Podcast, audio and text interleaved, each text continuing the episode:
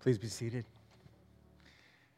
Thank you, worship team. What uh, beautiful music, beautiful words to remind us of um, this occasion. We'll hear from the worship team in just a little while again. Um, it's good to spend Good Friday with you. Thank you for being here. Uh, as we've approached this day, and periodically I think of this verse as one of my favorites. Maybe you know it. it Peter wrote it in his first letter.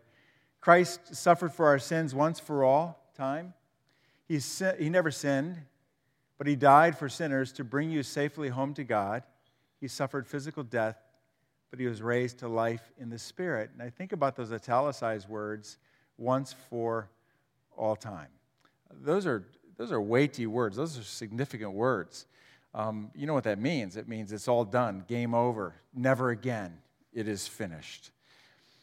When when you look through the Old Testament, two thirds of the Bible, um, all, of the, all of the special Jewish feasts and uh, celebrations and all of the sacrifices and all of the offerings and all of the prophecies, it all, it all leads to the cross of Christ, where Jesus would say, It is finished. And Peter eventually would write, Once for all time.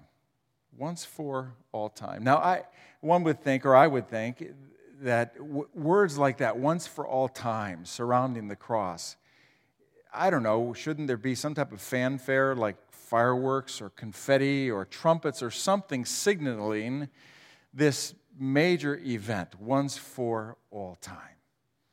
But alas, there were no trumpets, there was no confetti, there were no fireworks around the cross. But Matthew, in his gospel, tells us there were four physical events, four physical, eye popping, jaw dropping events.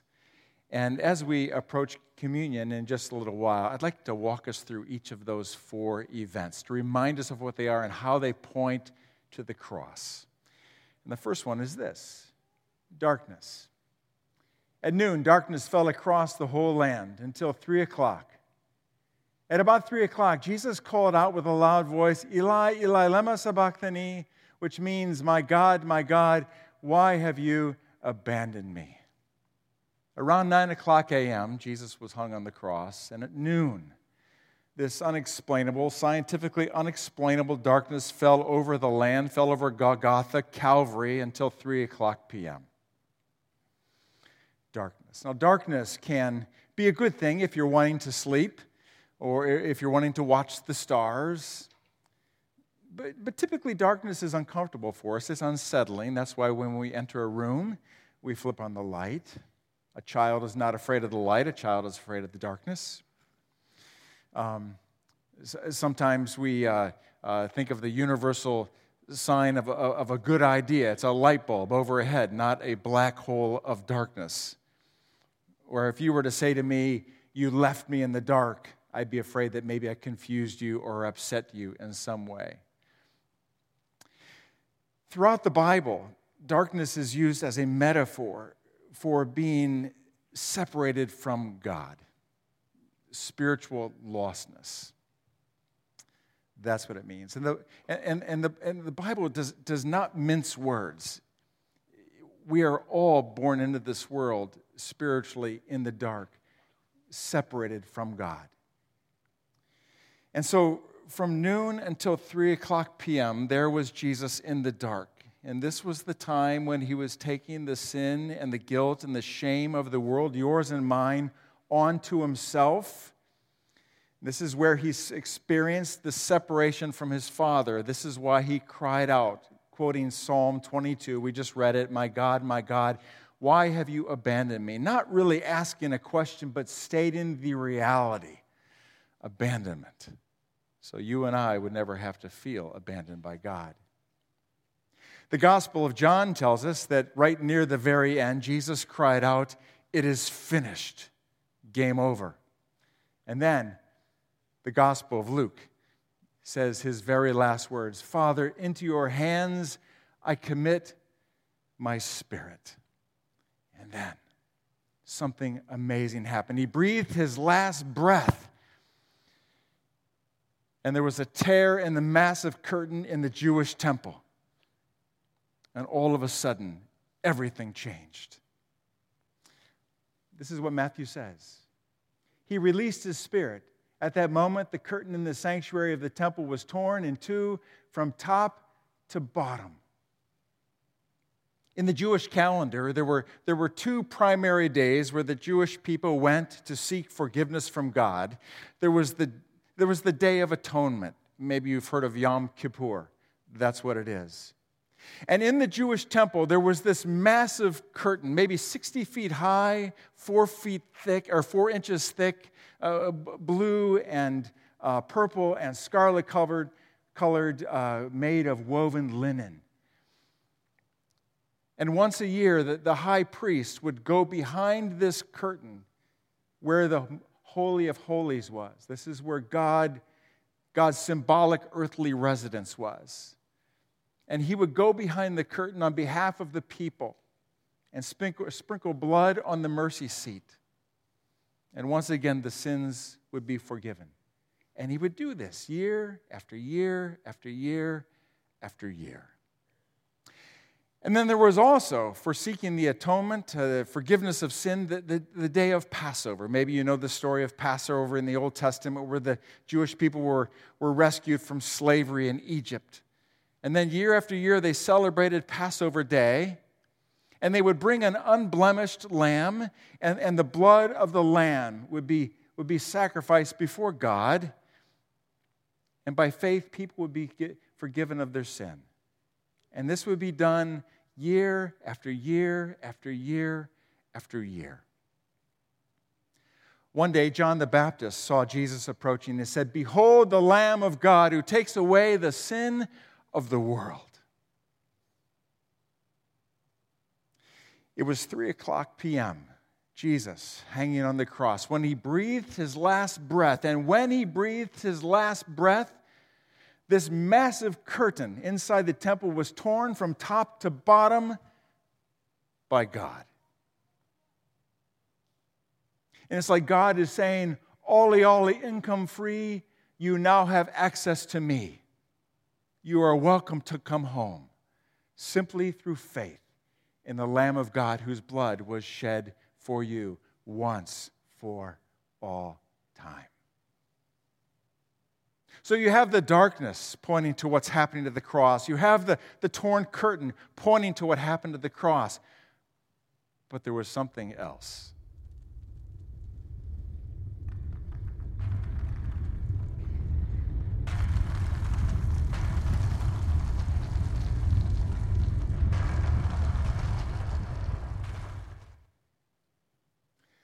It's really hard to simulate a real earthquake but we tried. Matthew writes The earth shook and rocks split apart. What does it take to get your attention? What does it take to get my attention? Can you imagine being in Syria or Turkey during the most recent earthquake? I, last night, several of us met with a lady who lived through the earthquake of 2010 in Haiti, killed 300,000 people. Horrible an earthquake grabs your attention. Maybe you felt tremors here in northern Ohio at times. It gets your attention, doesn't it? We don't know how the earthquake on the day of the cross would have registered on the Richter scale. It was enough, evidently, to split rocks. That's pretty strong. What gets your attention? Sometimes maybe it's a, it's a, it's a view of the, of the majestic mountain. Sometimes it's a view of the ocean, the lake. Or maybe it's the birth of a baby. C.S. Lewis writes that, that, that pain is God's megaphone. Sometimes it's the hard news of a doc, from a doctor or the death of a friend or a loved one. What gets your attention? Jesus did not leave with us earthquakes, although we feel them from time to time. He left us something much more practical, much more tactile the bread and the cup, which we're going to hold in just a few moments. And that should remind each of us that Jesus walked through the darkness for us. He experienced abandonment for us. He took our shame and guilt and sin for us. And that is an earth shattering, earth quaking, earth shaking, attention getting reality. So we have the, we have the darkness and we have the, the torn curtain and we have the, and we have the earthquake. But there was something else. And tombs opened. The bodies of many godly men and women who had died were raised from the dead. They left the cemetery after Jesus' resurrection, went into the holy city of Jerusalem, and appeared to many people. What? Only Matthew records this. The other gospels are silent on this. As a special effect, we, I, to be honest, we looked for resurrected bodies. We could not find one. and the hologram technology did not come in time. So I'm left with explaining what happened. But I can't. Do you know scholars debate what happened? How did this happen? Wait, when did this happen? In, in the scheme of the weekend, the holy, holy weekend, when did this happen? Is that they debate. So we can't answer those questions very clearly, but we can answer one question that is, why? Why did this happen? Years ago, a pastor by the name of S.M. Lockridge, maybe you know this, he wrote a sermon called It's Friday, but Sunday's Coming. And in this, and in this, in this beautiful sermon, and you can look it up on YouTube, this beautiful sermon, in, in, this, in this rhythmic cadence, he starts with Friday, what Friday's like. Jesus stumbling, soldiers nailing, women wailing, enemy winning, Satan grinning. And he goes on and on about Friday. But then he comes to Sunday and he says, But Sunday's coming. It's Friday, but Sunday's coming. It's Friday, but it's going to be all right. And each of us in this room, we understand what the metaphor of Friday means. We know hurt, we know pain, we know death. We know hardship. We know suffering. And if you are a Christ follower, you understand how hard it is at times to walk through life and honor God because we are tempted all the time and the world throws all kinds of things at us. It's Friday and we feel that in our souls. Why is this given in Scripture by Matthew? I mean, many godly and women, men and women, got up from the grave and walked into Jerusalem. Can you imagine that? A kid runs home and said, I thought Uncle Tom died. I just saw him. I thought Aunt Mary passed away years ago. She's in the town right now. now of course, they went on and, and died again. So, why is this there? To, to give us a glimpse, to give us a hope, to give us a sense of it's going to be okay that, that death and sin have lost their grip on you and me. Just stay close to Jesus, who died on the cross for us once for all time. Four events that point to the cross. Now, in just a moment, we're going to come to the front and we're going to receive the bread and the cup. Uh, when we stand, some of you had to leave work to get here, and we understand that. So feel free to, when we stand up, to, to leave and go out the back. But if you would like to receive communion, if you have time for that, that sounds terrible. If you've got time for your communion, I don't mean it that way. But if you can, if you can join us, here, here's, here's what I'd like us to, to, to uh, think about. In three ways, what we're going to do will remind us of our of our need for the cross of Christ, of our need for a Savior. When you stand up and walk down these aisles, you will be moving toward the cross. You will be moving toward the cross, reminding yourself of our need for a Savior. And then also, as you are coming forward, the worship team will be leading us in song. And this song is going to remind us of our need for a Savior. Let, us, let it resonate in your own heart. And then when you arrive at the table, uh, Pastors Jeff and Eric will serve you, and they will say to you, He did this for you. And then when you're done receiving it at the table, you'll go back to your seat. And this is what I would like for you to do, just the mechanics of it. Come down the main aisles. Those of you in the middle, come down the main aisles. Everybody comes down the two main aisles. And then in the middle here, when you go back, come back through the middle aisle here. And on the outside, go back on the outside and return to your seat. That's just the mechanics of it, okay? When you return to your seat, you can take the bread and the cup whenever you are ready. You won't hear from me again. Take it when you are ready. And then, once you are done taking the bread and the cup, feel free to sit here, linger here. The worship team will play for a while. Use it as, as a time of reflection, a time of prayer. And then, when you're ready, just leave.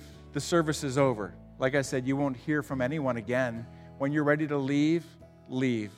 Leave with a, with a spirit of solemnity. This is a solemn occasion, but also in your heart knowing that Sunday's coming and we'll see each other soon. So, what I'd like to do is to uh, have us all just bow with a word of prayer, and I'll remind us in our prayer what the bread and cup are about, and then we'll stand up and come forward. God, thank you now for this time to come before you. We're reminded of what Jesus said on the night he was betrayed. He took the bread and he said, This, this represents my body given for you, broken for you. Whenever you eat this bread, do it in remembrance of me. And then he, then he took the cup and he said, This, this, this cup represents my blood shed for you. It represents the blood of the new covenant. Whenever you drink this, do this in remembrance of me. God, we are here to confess to you that we are not who we want to be. We are, we are clearly, we fall short. Even in the sins in our own hearts right now, we confess those to you. But in the next breath, we say, Thank you that you take us right where we are. And we say, Thank you for forgiving us. Once for all time, we lean into the cross of Christ. And we say also, We will follow you whatever you lead. Help us to, to grow in Christ. We need your help. We need your grace, please. Thank you the gospel. You have done for us what we could never do for ourselves. And so now, as we come toward the cross, singing together, receiving the bread and the cup, we say thank you. We remember. And we also remember that Sunday's coming. In the name of Jesus, we pray. Amen. Please, when you are ready, come forward.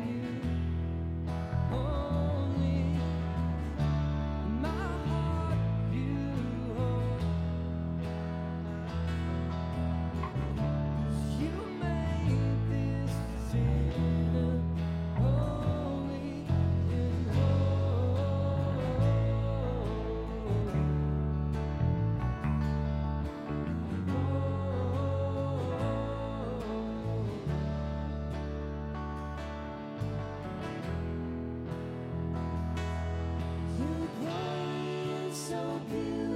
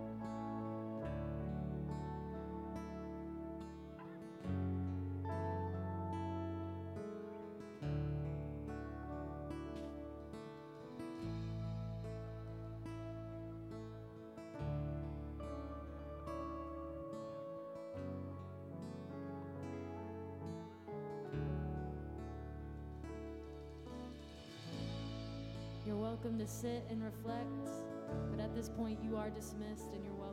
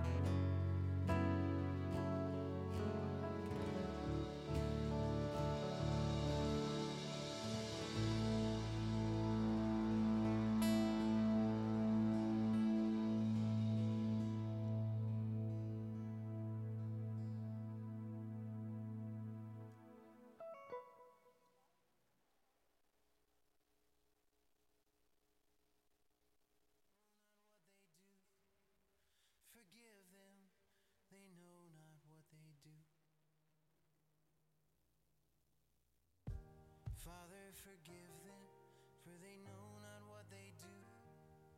Forgive them, they know.